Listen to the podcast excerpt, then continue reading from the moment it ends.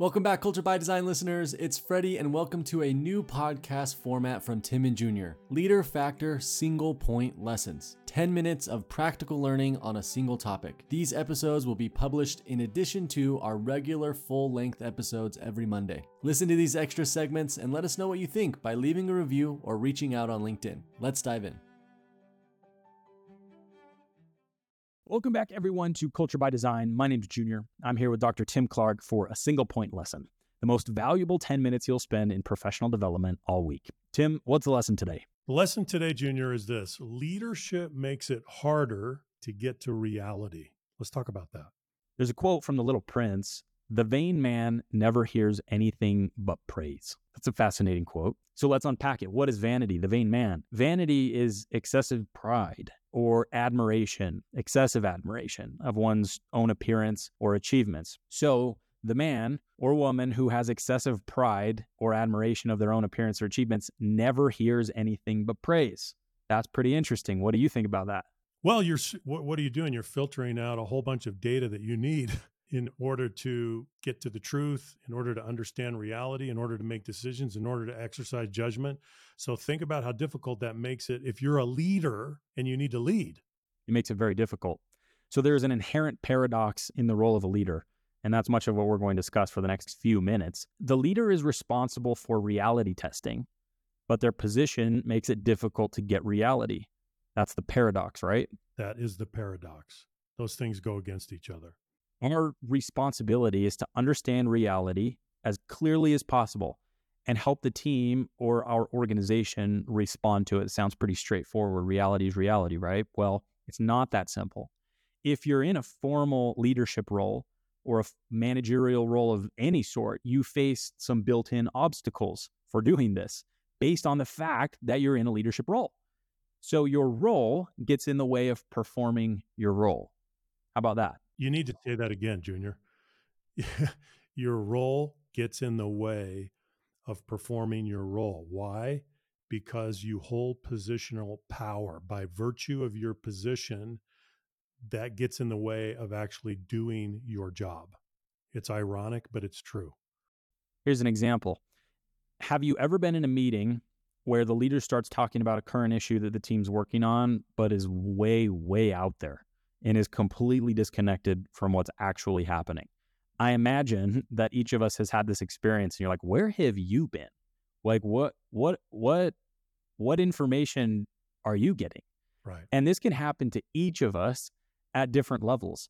I've been a part of conversations like that myself where I think people start giving me that, that look like what what are you talking about? And i'm like oh evidently i'm missing something here. I'm missing a piece of reality yeah. that may be difficult to get because of my role. That's right. And so what happens junior is that you finally realize oh i've been buffered from reality by my people. How did that happen? Well it happened gradually and then suddenly uh, to use a phrase. So we'll we'll talk about how that works so there are a couple sets of obstacles.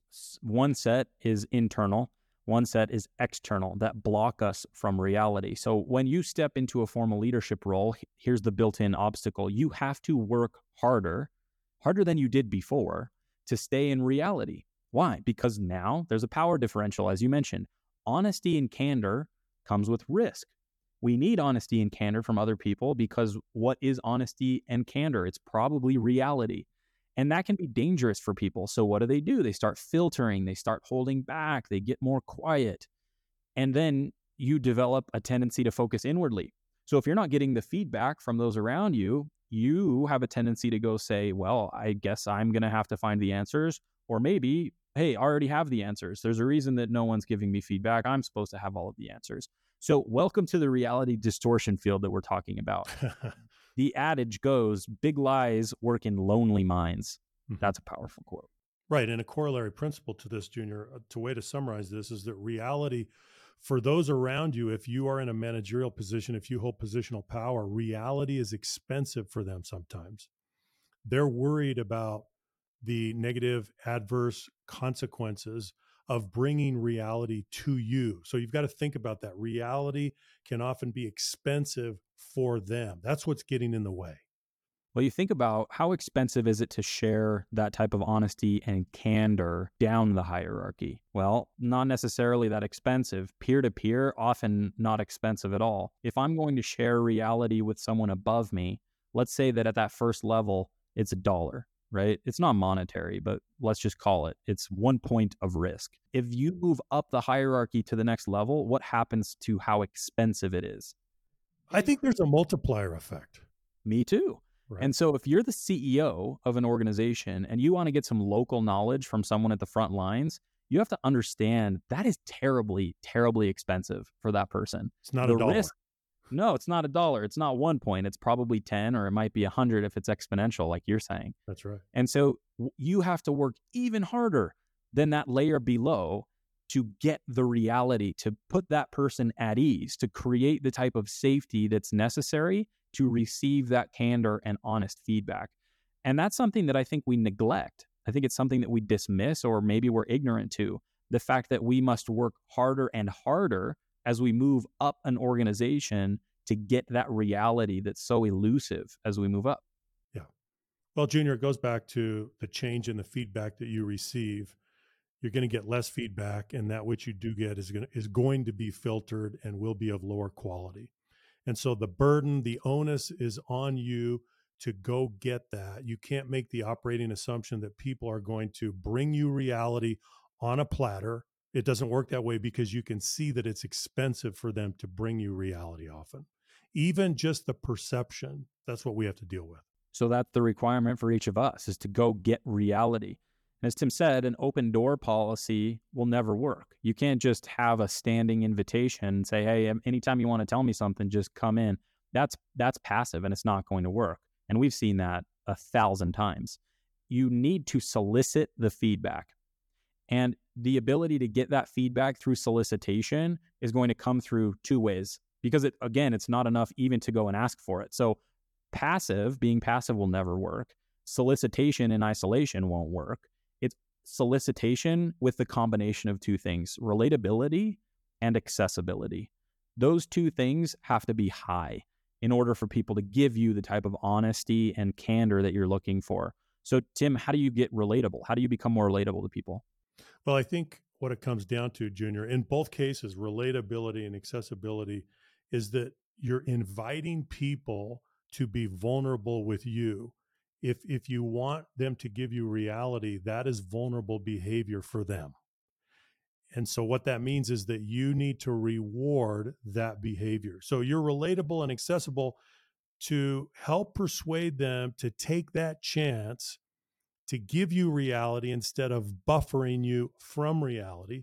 When they do it, when they take that chance, uh, you've got to be ready, willing, and able to reward that behavior.